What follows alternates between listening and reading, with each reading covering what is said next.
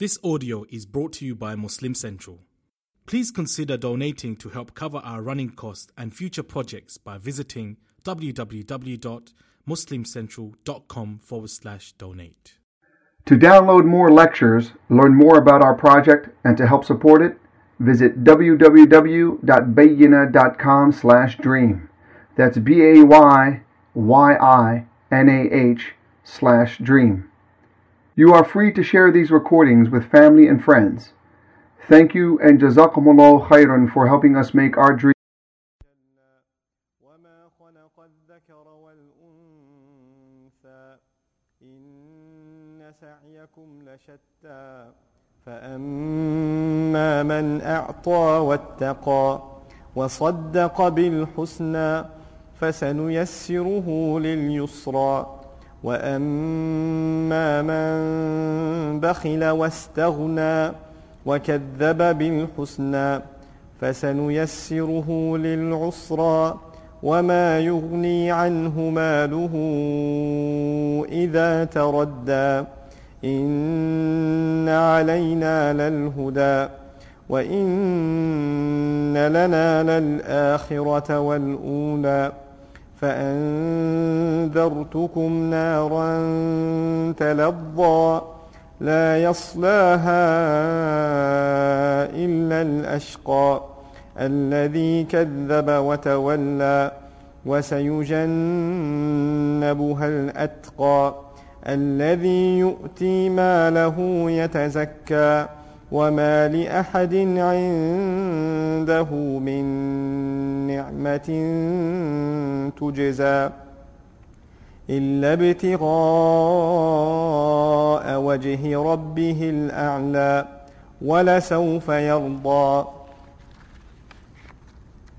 الحمد لله رب العالمين والصلاة والسلام على سيد الأنبياء والمرسلين وعلى آله وصحبه ومن استنى بسنته إلى يوم الدين. اللهم اجعلنا منهم ومن الذين آمنوا وعملوا الصالحات وتواصوا بالحق وتواصوا بالصبر آمين يا رب العالمين ثم أما بعد السلام عليكم ورحمة الله وبركاته Inshallah ta'ala we're studying Surah Al-Shams today and I'm uh, experimenting with a new approach to conducting the sessions so please make dua that it's a successful experiment bi'idhnillah. Um, the experiment is as follows. I'm going to try to establish the parallels, or at least articulate the parallels between this surah and the previous one, lump sum in the beginning. And then we'll talk about the layout of this surah second, and then actually go into the ayah by ayah tafsir study and the word by word analysis, inshallah ta'ala. So we begin, uh, of course, based on that methodology, with the series of parallels between Surah, uh, surah Al-Layl, which we're studying now, and Surah Al-Shams, the one that preceded it. So while the Shams mentions in its beginning, وَالنَّهَارِ إِذَا جَلَّاهَا وَاللَّيْلِ إِذَا يَغْشَاهَا This is in the previous surah. So it, was, it mentioned the day and then it mentioned the night. And it mentioned the verb jalla with day and it mentioned the word yaghsha, the verb yaghsha with night. So to make bright and also to cover up. The opposite sequence is being used in the very beginning of this surah. So we're finding وَاللَّيْلِ إِذَا يَغْشَى وَالنَّهَارِ إِذَا تَجَلَّى It's the reverse. So there, there was day and night and now here's night, night and day. The other thing that's interesting to note from a grammatical or syntax point of view is in the previous surah we learned yaghshaha. There was the additional pronoun ha. So uh, we learned that the night covers the sun up. It covers up the sun. Yaghshaha, the ha referring to the sun. Here Allah just says, وَاللَّيْلِ إِذَا يَغْشَى He doesn't mention the object of the verb as you say in English or the maf'ulun bihi. This is not mentioned. The dhamir muttasil is not mentioned. And the benefit of that, of not mentioning it is, it of course creates the question. When you say, I swear by the night as it covers up, that's what the beginning says. وَاللَّيْلِ إِذَا يَغْشَى I swear by the night as it covers up. The obvious question that pops in your mind is, what does it cover up? What does it cover up? And of course the answer to that has already been established in the previous surah. It covers up the sun, right? As many of the mufassirun have commented. What we're learning here is this, this surah is almost expecting you to look at the previous surah as a reference point. Because by saying Yaghsha by itself and not mentioning its object, you're forced to think about the object that's already been mentioned in the previous surah. Similarly, Allah Azza wa in the previous surah says, وَالنَّهَارِ إِذَا جَلَّاهَا That's in the previous surah, in Surah Al-Shams. Allah says, the day as it makes the sun brilliant. But here the day itself is brilliant. وَالنَّهَارِ إِذَا تَجَلَّى Now we know what makes it brilliant in the previous surah, the manifestation of the sun itself, right? So the two are intricately connected, even, how, even the way you think about the subtleties in language. One is forcing you to consult the other. Then another interesting nuance that's been mentioned about the two verb tenses. When Allah speaks about the night and it's covering up, He uses the present tense, yaghsha, al-fi'l al-mudari'. But when He talked about the day making bright, He didn't use the present tense, al-mudari', He used al-madi. Jallaha and tajalla, they're both madi. They're both the past tense. But when He spoke about the night and it covering up, He used the present tense. Now in English we think of past and present tense in very simple terms. But in the Arabic language, one of the benefits of the present tense, al-mudari, is incompletion or partiality. You know, some little bit of something and then a little bit of something more, etc. It's an incomplete sort of a thing. While the past tense is considered a complete act. It's something complete. And the way it's been commented on, I'll just read the Arabic off to you. واستعمال صيغة المضارع مع فعل يغشى هو لأن الليل يغشي شيئا فشيئا بالتدريج. The benefit of using the present tense with the night covering up is that it only covers little by little. It takes stages to cover up and it doesn't necessarily cover everything. Even though the night is dark, it doesn't make everything invisible.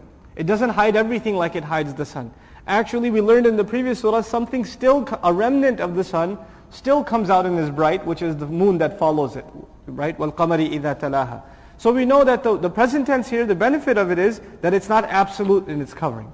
But when Allah speaks about the day, He says jallaha and tajalla, which are past tenses, which means they're absolute. It's the, the whole act is done. Meaning the day immediately brightens everything and makes everything manifest and nothing is hidden now. Everything is out in the open. So the way that's covered, huwa, uh, when, when the Mufassir speaks, he says, هو ليس كالنهار الذي يتجلى دفعة واحدة بمجرد طلوع الشمس. It's not like the, the morning time, which immediately in one shot, it gives brilliance to everything. Once day manifests, everything starts becoming clear immediately. The next oath that Allah Azza wa Jal takes, that's again in keeping with comparison from the previous surah. Allah said in the previous surah, وَالسَّمَاءِ وَمَا بَنَاهَا وَالْأَرْضِ وَمَا طَحَاهَا This was what we learned in Surah Al-Shams. So Allah spoke about the sky and its architecture, and the earth and its expanse and its smoothness. But now here he takes a different oath. He doesn't mention the sky and the earth anymore. He says, وَمَا خَلَقَ الذَّكَرَ وَالْأُنثَى How remarkable the creation, uh, uh how remarkably he created or what could have created such a remarkable creation of the male and the female. So the previous surah had the contrast of the sky and the earth, and this one has the contrast of the male and the female. And there are actually many parallels between the sky and the earth as a contrast, and the male and the female as a contrast. And we're being asked almost to reflect upon the parallels between them.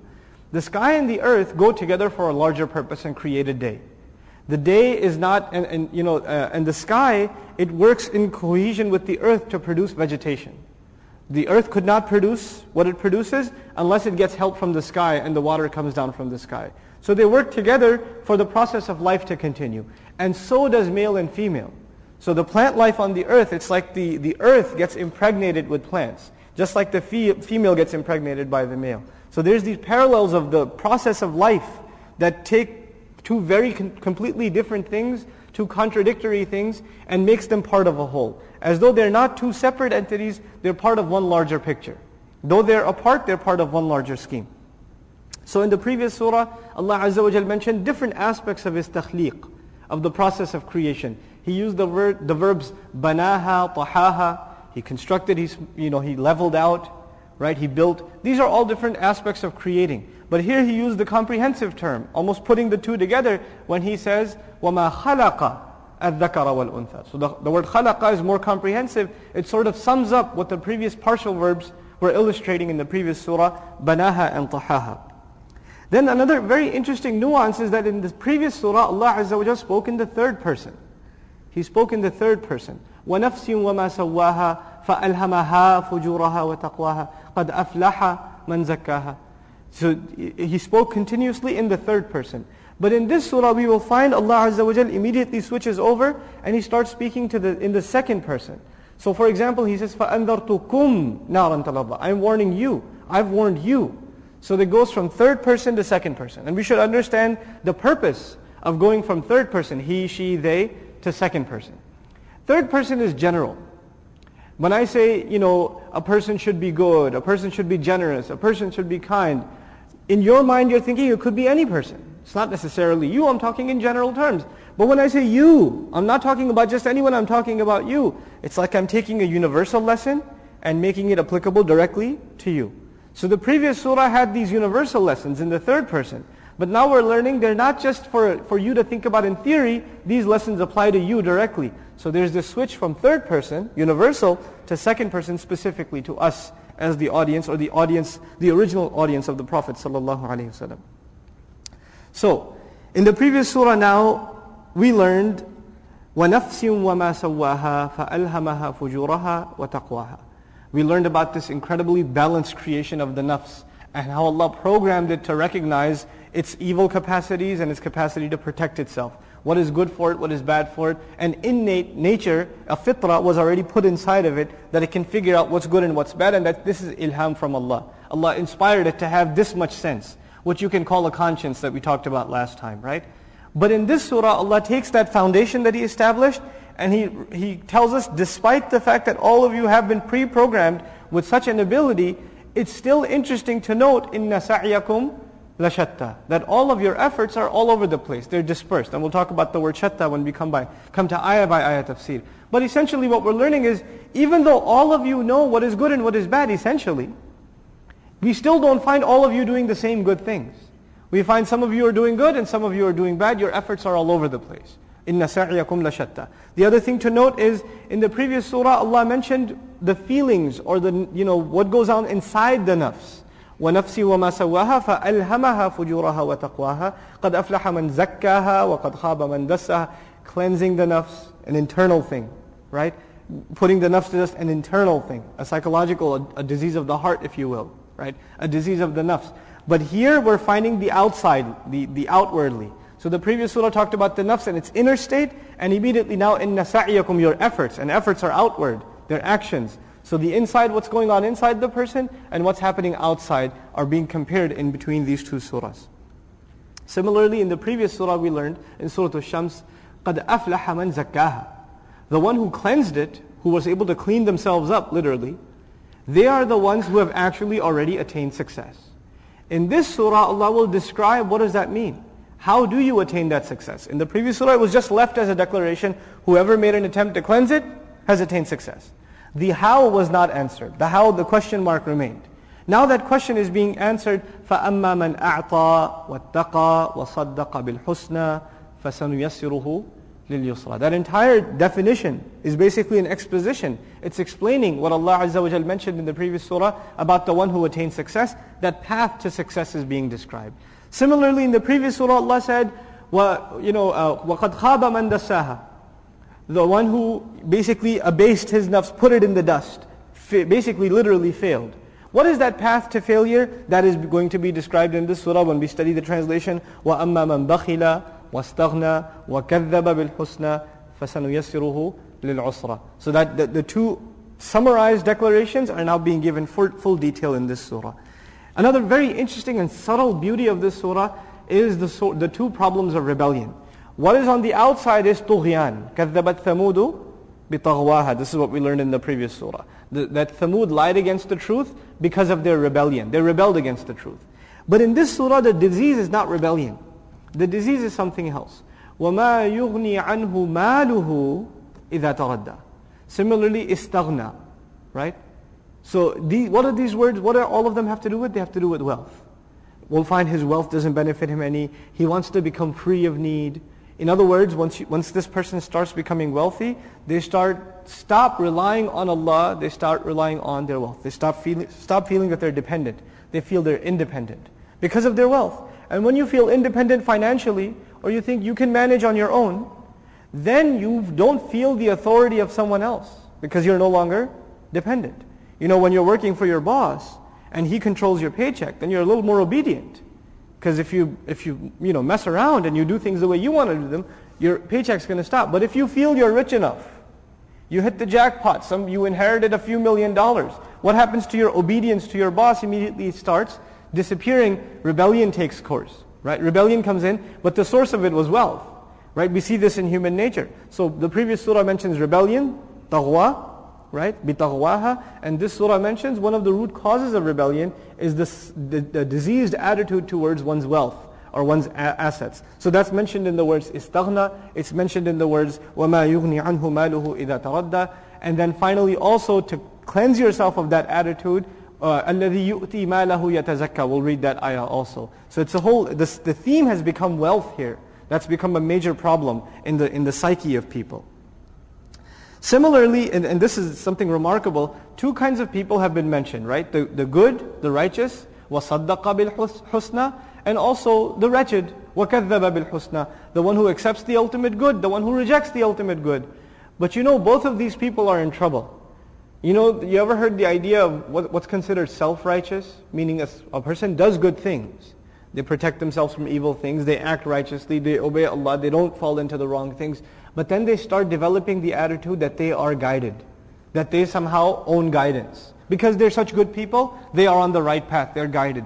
Allah Azza wa Jal mentions even that as a disease. So He says, Inna alayna lal huda. We, upon, it is only upon ourselves that we, we take the responsibility of guidance. Guidance is not something you're going to have. You're never going to have it. You're going to keep asking for it. You'll get it when Allah gives it. And the moment you stop asking, it won't be there.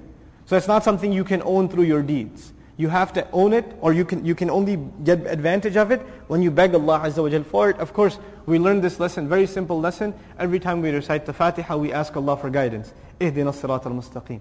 So this was the righteous and how Allah corrects him in the words, alayna lal huda. But then there's the wretched.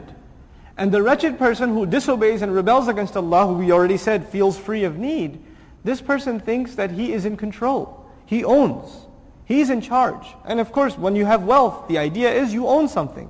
So Allah says, وَإِنَّا لَنَا لَلْآخِرَةَ وَالْأُولَى It is only we that actually own the hereafter and even the earliest. Meaning this life and the next. The real owner is Allah Azza wa Jal. The real owner is Allah. So we'll talk about these, the, the two corrections that are being made. One of the self-righteous and the other of the wretched, wretched in these ayat.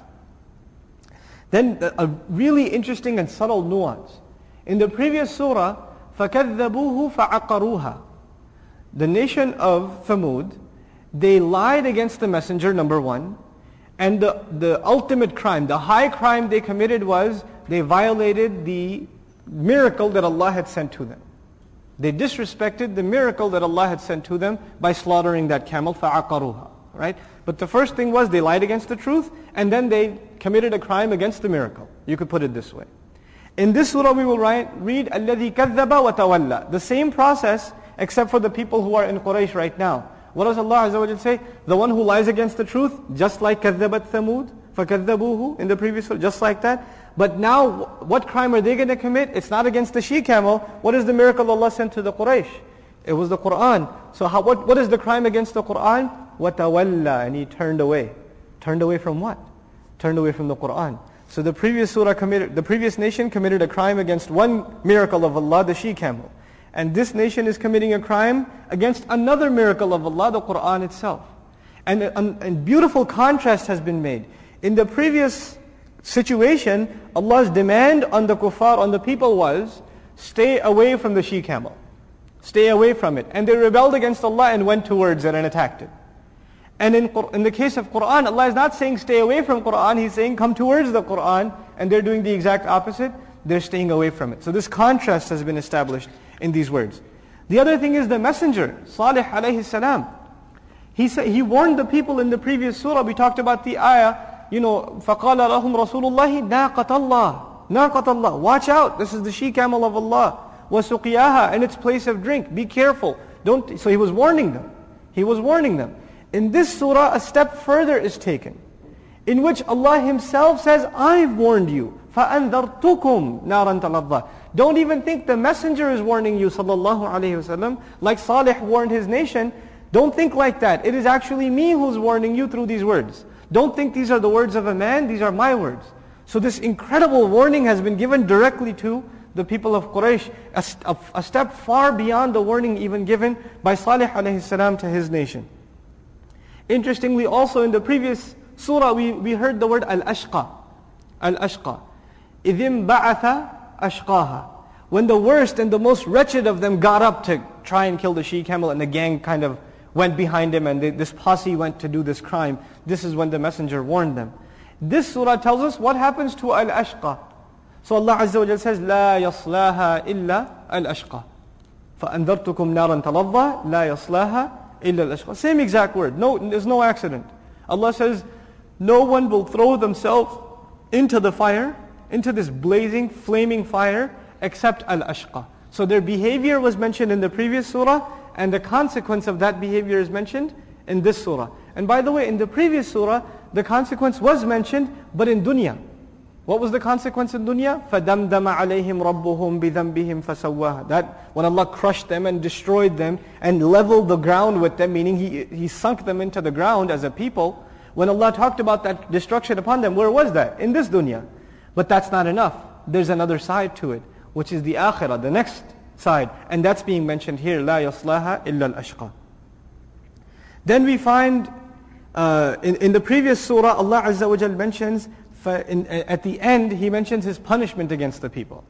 He mentions his punishment. فَدَمْدَمَ عَلَيْهِمْ رَبُّهُمْ بِذَنْبِهِمْ فَسَوَى And this surah, he mentions how he protects the people. وَسَيُجَنَّبُهَا الْأَتْقَى he, he, he wards off, he pulls you aside, away from the, the direction of harm, the most righteous of the people, the most fearful of the people. So Allah's destructive attitude towards one nation is mentioned in the previous, and Allah's protective attitude towards the righteous is mentioned in contrast in the conclusion of this surah. In the previous surah, Allah Azza wa mentioned that He doesn't care about the consequences. وَلَا يَخَافُ عُقْبَاهَا وَلَا يَخَافُ عُقْبَاهَا This is his attitude against the wretched. And in this surah at the end, he, he explicates, he explains his attitude towards the righteous when he says, وَلَا سَوْفَ يَرْضَى وَلَا سَوْفَ يَرْضَى He'll soon be very pleased. He will soon be pleased. So on the one hand, his attitude towards the wretched in the previous surah, and here the attitude towards the righteous, وَلَا سَوْفَ يَرْضَى in this surah, subhanAllah. Similarly, Allah Azza wa mentions in the, this is a, a, just an amazing contrast. When Allah mentioned punishment in the previous surah, He quantified it. And what was the, what was the quantifiable phrase? We repeated it before. فَدَمْدَمَ عَلَيْهِمْ رَبُّهُمْ بِذَنْبِهِمْ فَسَوَّاهَا Their Lord crushed them. And, you know, the, the verbs damdama, we discussed that last time. Sawwaha, we discussed that. These are the quantifiable punishments. But when it comes to reward, Allah doesn't even put a quantity on it. What does He say? وَمَا لِأَحَدٍ عِنْدَهُ مِنْ نِعْمَةٍ تُجْزَى وَلَا سَوْفَ يَرْضَى Soon He'll be pleased. Allah doesn't even say, I will give him this much, then he will be pleased. Allah just says, he'll be pleased. What does that mean? That means you can't even imagine how much you, you will get, but know one thing. It is so much that you'll be pleased. That this person will be pleased. Yarda, he'll be pleased. SubhanAllah. He'll be content. There'll be nothing left in their imagination. I could have gotten more. There's something more I could have acquired. That thought won't occur there in, in their mind because the word yarda is used. So this contrast between limited punishment and unlimited reward that is being established between these two surahs. Then finally, before this pair of surahs came, this is of course very intricately connected surahs, Surah Al-Shams and Surah Al-Layl. Before them we read Surah Al-Balad. And in Surah Al-Balad, if you remember, there was mention of going up a mountain, right? وَهَدَيْنَاهُ النَّجْدَيْنِ فَلَقْتَحَمَ الْعَقَبَةِ And we talked about how the righteous path is very difficult. It's very high and very difficult. But Allah Azza wa Jal seeks to change our attitude about that difficulty. So when he talks about the one doing good deeds, which apparently sounds difficult, what does Allah Azza wa Jal say? فَسَنُيَسِّرُهُ لِلْيُسْرَى will will facilitate for him the easiest thing. Meaning Allah calls that high hill, when you take that journey, Allah will himself would make sure that becomes the easiest thing for you. That there is nothing easier than that. And the one who takes the wrong journey, Allah Azza wa Jal make the, the toughest, the hardest thing easy for him. The hardest thing will become easy for him. And we'll look at a description of those, those words inshallah ta'ala when we get to the ayat themselves. Then finally I want to share with you this imagery that Allah establishes of the righteous going, shh, girls. With the righteous going, elevating themselves. The righteous elevating themselves. And the, the, the, the wretched putting themselves down. The wretched thinks the more wealth he has, the higher he gets in society. That's what he thinks. The more wealth he has, the higher he is in society. And Allah is telling the righteous to spend. أَعْطَى يُؤْتِي مَا لَهُ Right? And in the, even in Surah Al-Balad we found what categories of people to give. Right? فَكُّ رَقَبَةٍ أَوْ إِطْعَامٌ فِي يَوْمٍ ذِي مَسْغَبَةٍ etc. etc. So this idea of giving. Now, Allah Azza wa Jal mentions the one who gives is actually the one getting high. Because he's going up the hill. And the one who acquires wealth, thinking that he's become high, what words are used for him? Dassaha, put in the dust. Taradda, you know, falling into a ditch, falling down into a cliff. He's actually lowering himself, where actually he thinks he is elevating himself. Subhanallah. So there's this contrast being mentioned between the righteous who put themselves down before Allah because Allah is the Most High. إِلَّا ابْتِغَاءَ وَجْهِ رَبِّهِ الْأَعْلَى Allah being the Most High, they put themselves down and Allah is elevating them. But the one who put themselves high, Allah is putting them down. So there's this beautiful contrast that is described in between these two surahs. So these were some parallels between the previous surah and this one. Now let's talk a little bit about the layout, the structure of the surah and how it's organized. By the way, what time is Maghrib today? I haven't been around for a week. 8.35, okay. So the layout of the surah. Of course, the surah begins with a series of aqsam, of oaths which we've talked about a number of times now. وَاللَّيْلِ إِذَا يَغْشَى وَالنَّهَارِ إِذَا تَجَلَّى وَمَا خَلَقَ الذَّكَرَ وَالْأُنثَى When an oath is taken, you are being asked to reflect upon each item in the oath, and it will prepare you for what is called jawab al-qasam, the response to the oath, the conclusion, the thesis of the oath. Eventually what is coming. Now what is that thesis? That thesis, by the way, usually is the center of the entire surah. The entire lesson Allah is teaching in a surah is usually the jawab al-qasam. So where he says in this surah, he takes these oaths by the night and the day, the male and the female, and how, they, how remarkably they're created. Then he gives us the thesis, the fundamental lesson of this surah. What is it? Inna sa'iyakum lashatta. Your efforts are truly diverse. Some people are working hard towards righteousness, others working hard towards being wretched and, and, and vile and in rebellion to Allah. And since this is the thesis of the surah, it should be explained, how do people make these efforts? So the next section of the surah is describing these two paths. So on the one hand you have فَأَمَّا مَنْ أَعْطَى وَاتَّقَى وَصَدَّقَ بِالْحُسْنَى فَسَنُيَسِّرُهُ لِلْيُسْرَى And on the other hand you have the other kinds of efforts. وَأَمَّا مَنْ بَخِلَ وَاسْتَغْنَى وَكَذَّبَ بِالْحُسْنَى فَسَنُيَسِّرُهُ لِلْعُسْرَى Then of course Allah Azza wa Jal after mentioning these two, He mentions His role in all of this. When He says, إِنَّ عَلَيْنَا لَلْهُدَى وَإِنَّ لَنَا لَلْآخِرَةَ وَالْأُولَى Meaning these two people are working in their own directions, but they should know guidance is his possession. It is upon him to guide, and we'll talk about that in more detail today, inshallah, after the salah. And the other, the other thing that Allah mentions is that He is in complete ownership of both of them. He knows exactly what they're doing and He's in complete control. Because He Himself is the true owner, not only of the hereafter, but what's going on here also. You know, the believer who does good things expects rewards in the hereafter.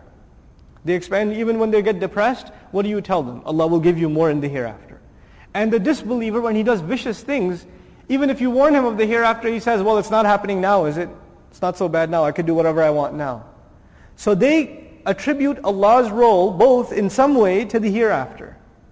But Allah Azza wa lets them know not just al-akhirah, well, ula, right here too. Right here, Allah is in control also. Allah knows exactly what you're going through here, what you're up to here. And the consequences will be here as well as over there. إِنَّ لَنَا الْآخِرَةِ وَالْأُولَى Then the final part of the surah, the, uh, part 4 of the surah is basically the warning. And in contrast with the previous surah, though Allah says, you know, فَأَنذَرْتُكُمْ نَارًا تَلَظَّى لَا يَصْلَهَا إِلَّا الْأَشْقَى It's a very interesting kind of warning Allah gives. He says, I'm warning you, I'm warning you, essentially, we're not talking about it in de detail right now, I'm warning you of a fire. I'm warning you of a fire. No one will enter it except the worst, the most wretched. Now what kind of language is that? Allah does not say, I'm warning you of the fire and you're the most wretched. He didn't say that. La yaslaha illa al-ashqa. Third person.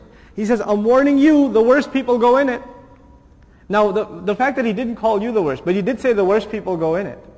It causes you to think, if the worst people go in it, why is he warning me? Why isn't he warning the worst people? right? What you're being told is you may not have realized how far down you've gotten. Figure it out for yourself. Maybe you've become al-ashqa and you haven't even realized. Maybe you've become the most wretched. You haven't even realized. So I'm warning you, the worst kinds of people end up there. So in parentheses, what we're learning here is, you better not have become one of them. And if you have, you better get your act together. لا يصلح إلا الأشقى. And again in third person Allah mentions who will be saved from it.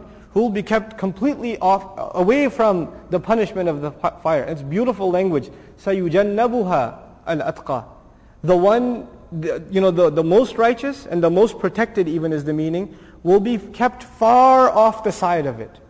You know how somebody pushes you out of the way uh, when a danger comes? Like a car's coming and you push to the side to stay safe? Or the mother is crossing the parking lot and the cars are coming, so she keeps her children on the side. This is tajneeb. This is what's called in Arabic at-tajneeb. To pull someone just far away from danger. Janaba, to pull them away from danger. Or to be on the side. But tajneeb is the hyperbolized in taf'il. It means to keep them far away, not even close. You're all the way into the curb. You're inside the building, the car goes by, then you go. Right? You're totally, totally safe. Allah talks about these people who are completely and absolutely safe. So on the one hand, the people who are the most wretched who are going to throw themselves into it, and on the other, who the people who are going to be completely safe. And this idea of being far off and safe is very powerful because when the people of hellfire haven't even entered hellfire, they're just looking at it. They haven't even entered it yet. They're close. They're close. You will see the things they say. فَسَوْفَ يَدْعُ ثُبُورًا He'll be crying for death. He'll just be crying for death because he's in proximity of hell. Not because he's in hell, because he's in proximity of it. So it is Allah's gift. So He says He'll keep you far away from it. So this tajneeb that يُجَنَّبُهَا الْأَتْقَى this is an incredible gift of Allah. And then Allah finally concludes with, you know, how is he going to reach this point where he can be saved الذي يؤتي ماله يتزكى وما لأحد عنده من نعمة تجزى So we, we learn from the beginning to end, one of the most recurring themes of this surah is wealth. Wealth, wealth, wealth. In the beginning, istighna was for wealth.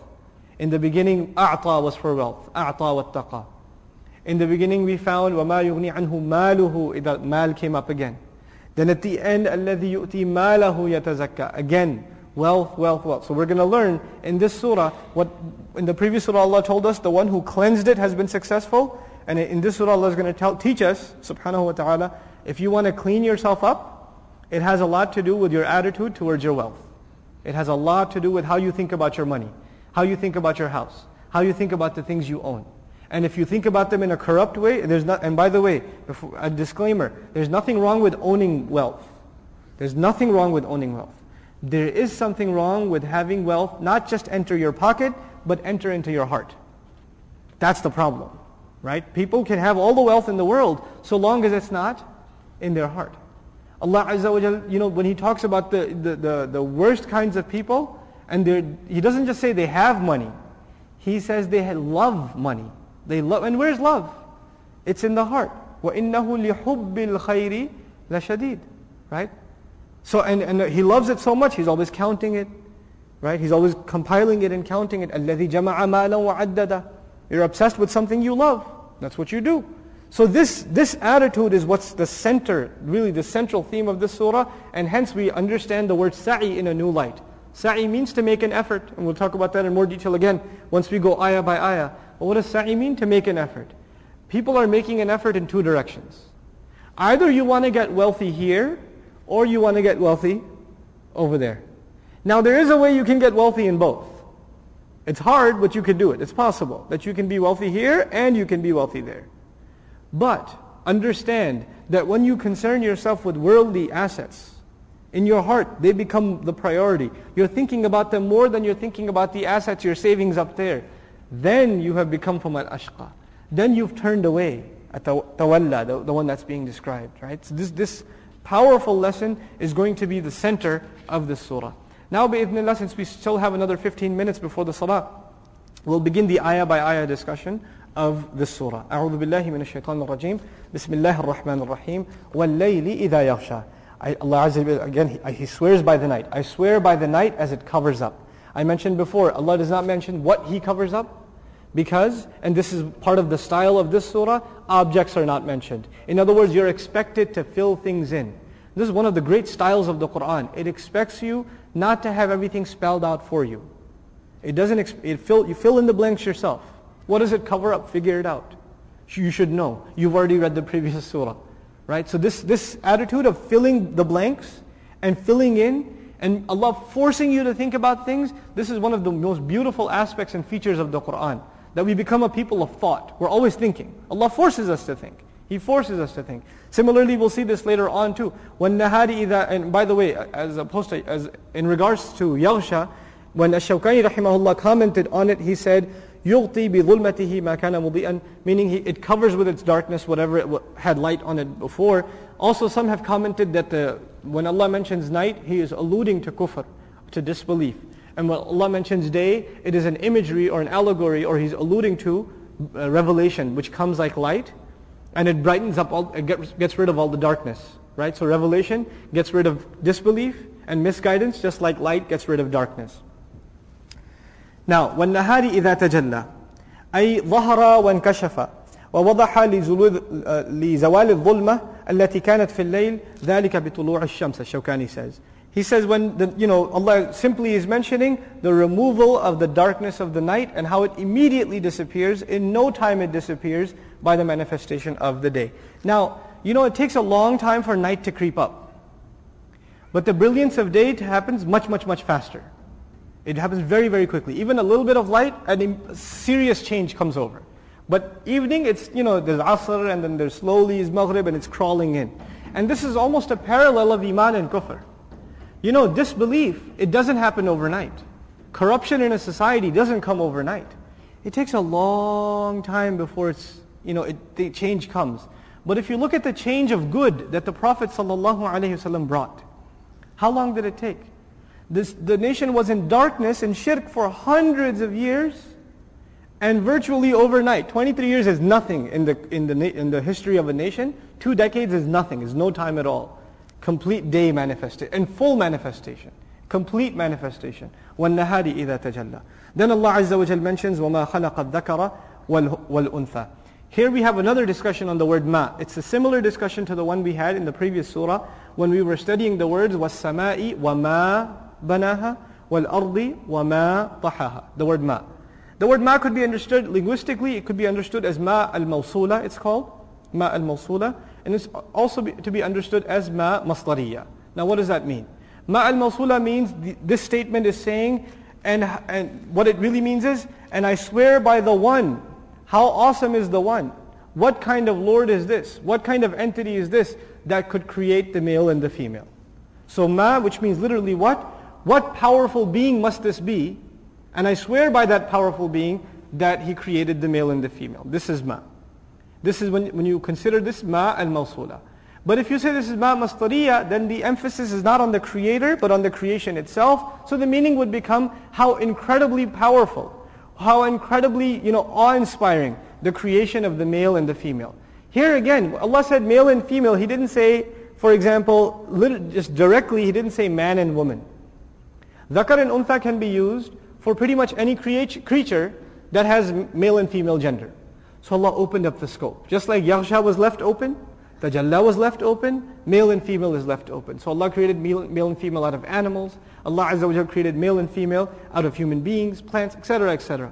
Now, the thing is, these pairs that are being mentioned, there's a profound lesson in them that Amin Ahsan Islahi rahimahullah comments on that's really beautiful.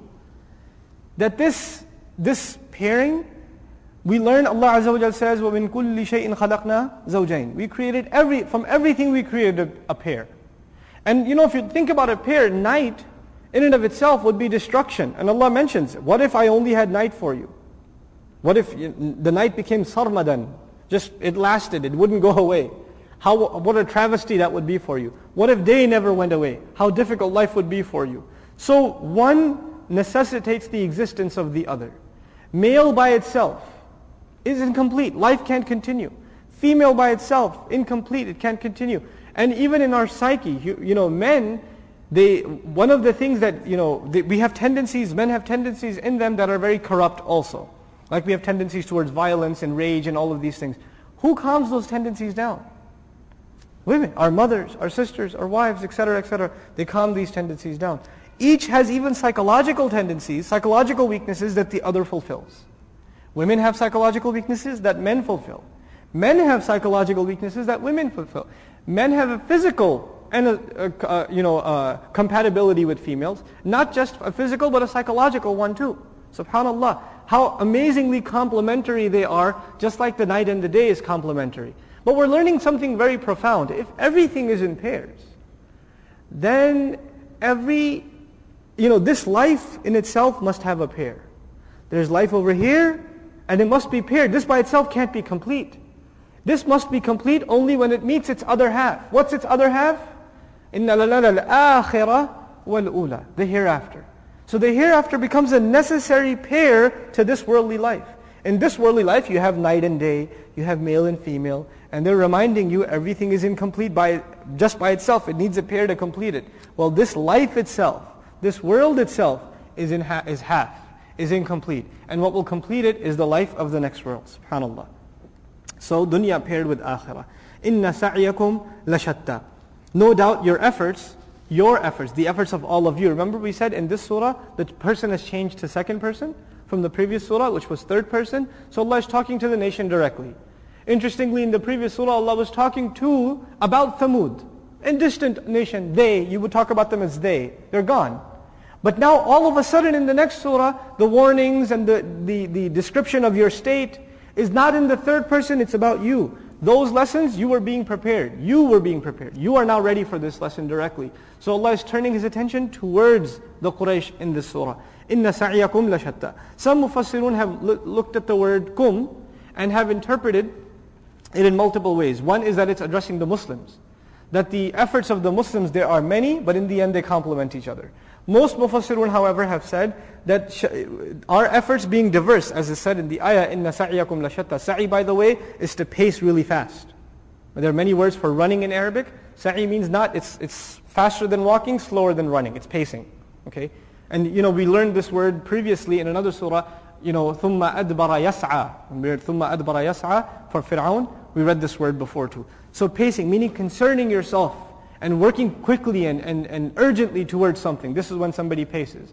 When do you see somebody pacing at the bus stop? When do you see somebody pacing through the office building? When they have some really important thing they have to do. They're not quite running and they're not quite walking either, but they're moving quickly because there's something concerning them, right? Allah says these concerns you have that you're running towards and pacing towards, they are all over the place. La shatta. So Allah is describing the contrast of night and day and the contrast of male and female, how these things are contradictory. Just like that, your efforts are contradictory. You're there all over the place. In a religious sense and in a not religious sense also.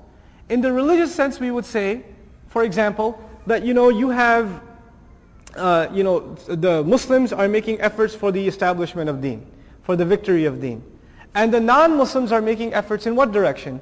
In the destruction of Deen, to harm the Deen and its teachings, right? So two are making efforts in opposite, opposing directions.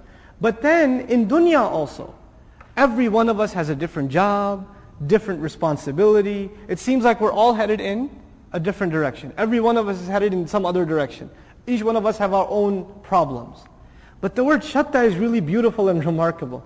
There are two words in Arabic for diverse or different. In Quran anyway, mukhtalif, mukhtalif, and shatta. Mukhtalif is two very different things. Shatta is something that was once one and it was shattered and now it's become dispersed. So what we're learning is humanity in our efforts were supposed to be what? They were, they were supposed to be one. كَانَ النَّاسُ أُمَّةً وَاحِدًا Man, humanity altogether used to be one nation. It used to be united. So our efforts are supposed to be one. And the fact that they are diverse, it's still, they come together in the end to become part of a whole. That's what we're learning by use of the word shatta here. Just like night and day come together to be part of a whole, our efforts, even the efforts of the disbelievers against the efforts of the believers, are part of a larger plan. Just like day and night come together, male and female come together, these opposite forces also come together. They're part of a larger plan. This changes the way we look at the seerah of the Prophet ﷺ. It changes the way we look at the efforts of those who try to hurt Islam. It's all part of the process. It's part of the process. So in other words, you have the people, uh, you know, offending and oppressing the Messenger of Allah sallallahu alaihi wasallam and those who believe radiyallahu ta'ala anhum ajma'in. They're oppressing them. That, those are their efforts. And the Sahaba, they're making efforts to spread this deen, to spread its message. And they're being patient. Two opposite efforts. But if these efforts don't collide, then the ayat don't come down that command them to have sabr. And the instructions don't come down for them to go and make hijrah. All the events of the life of the Prophet ﷺ are not the result of one direction effort. Like it's not just the effort of the believers. What else is going on? A, conf- a conflicting effort of disbelievers. That's what creates the situation. So it's part of a larger plan. Don't complain about it. Understand it's part of the plan. It's part of the test. Subhanallah. Inna sa'yakum lashatta. But then you have to figure out what side of this are you on. And we'll close with this ayah, inshallah ta'ala. Uh, by the way, shatta, uh, you should know one more thing about it. Shatta is the plural of shatit in Arabic, shatit, which also means broken and dispersed. It's the plural of it.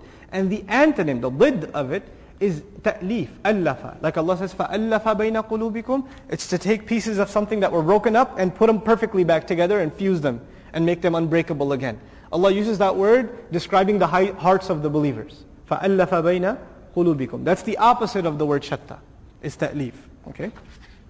And by the way, this word shatta will come up again in a different form later on in another surah when we're going to read يَوْمَ إِذٍ يَصْدُرُ النَّاسُ أَشْتَاتًا Same word will come up again in a different uh, uh, morphology form, inshallah. Another thing about the use of the word shatta, we should probably end on the word shatta and then um, uh, take a break for the salah, is we said shatta is something that was originally together and then it was broken apart. Look at the oaths that came before. How beautiful the placement of this word.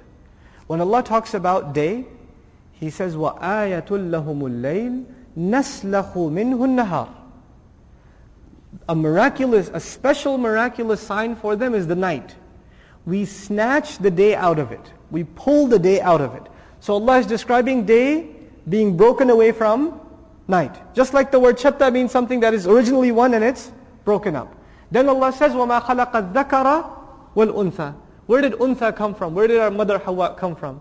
Wasn't she broken away from Adam alayhi salam? Right? So the word shatta is really, really articulate and beautiful here because it complements the lessons that are coming in the beginning of the surah. وَاللَّيْلِ إِذَا يَغْشَى وَالنَّهَارِ إِذَا تَجَلَّى وَمَا خَلَقَ الذَّكَرَ وَالْأُنثَى Subhanallah. How Allah Azza wa uses these remarkable, remarkable words. Not just to describe our situation, but our situation, you, you will find parallels for them in nature. You'll find lessons for life and the struggle of the Muslim in the things that are around you. Allah Azza wa changes the way we think about the world around us. May Allah Azza wa give us an ability to, to, properly reflect on the Quran and the Sunnah of His Messenger sallallahu alaihi wasallam. We'll continue with ayah number five after the break. سبحانك اللهم وبحمدك نشهد أن لا إله إلا أنت نستغفرك ونتوب إليك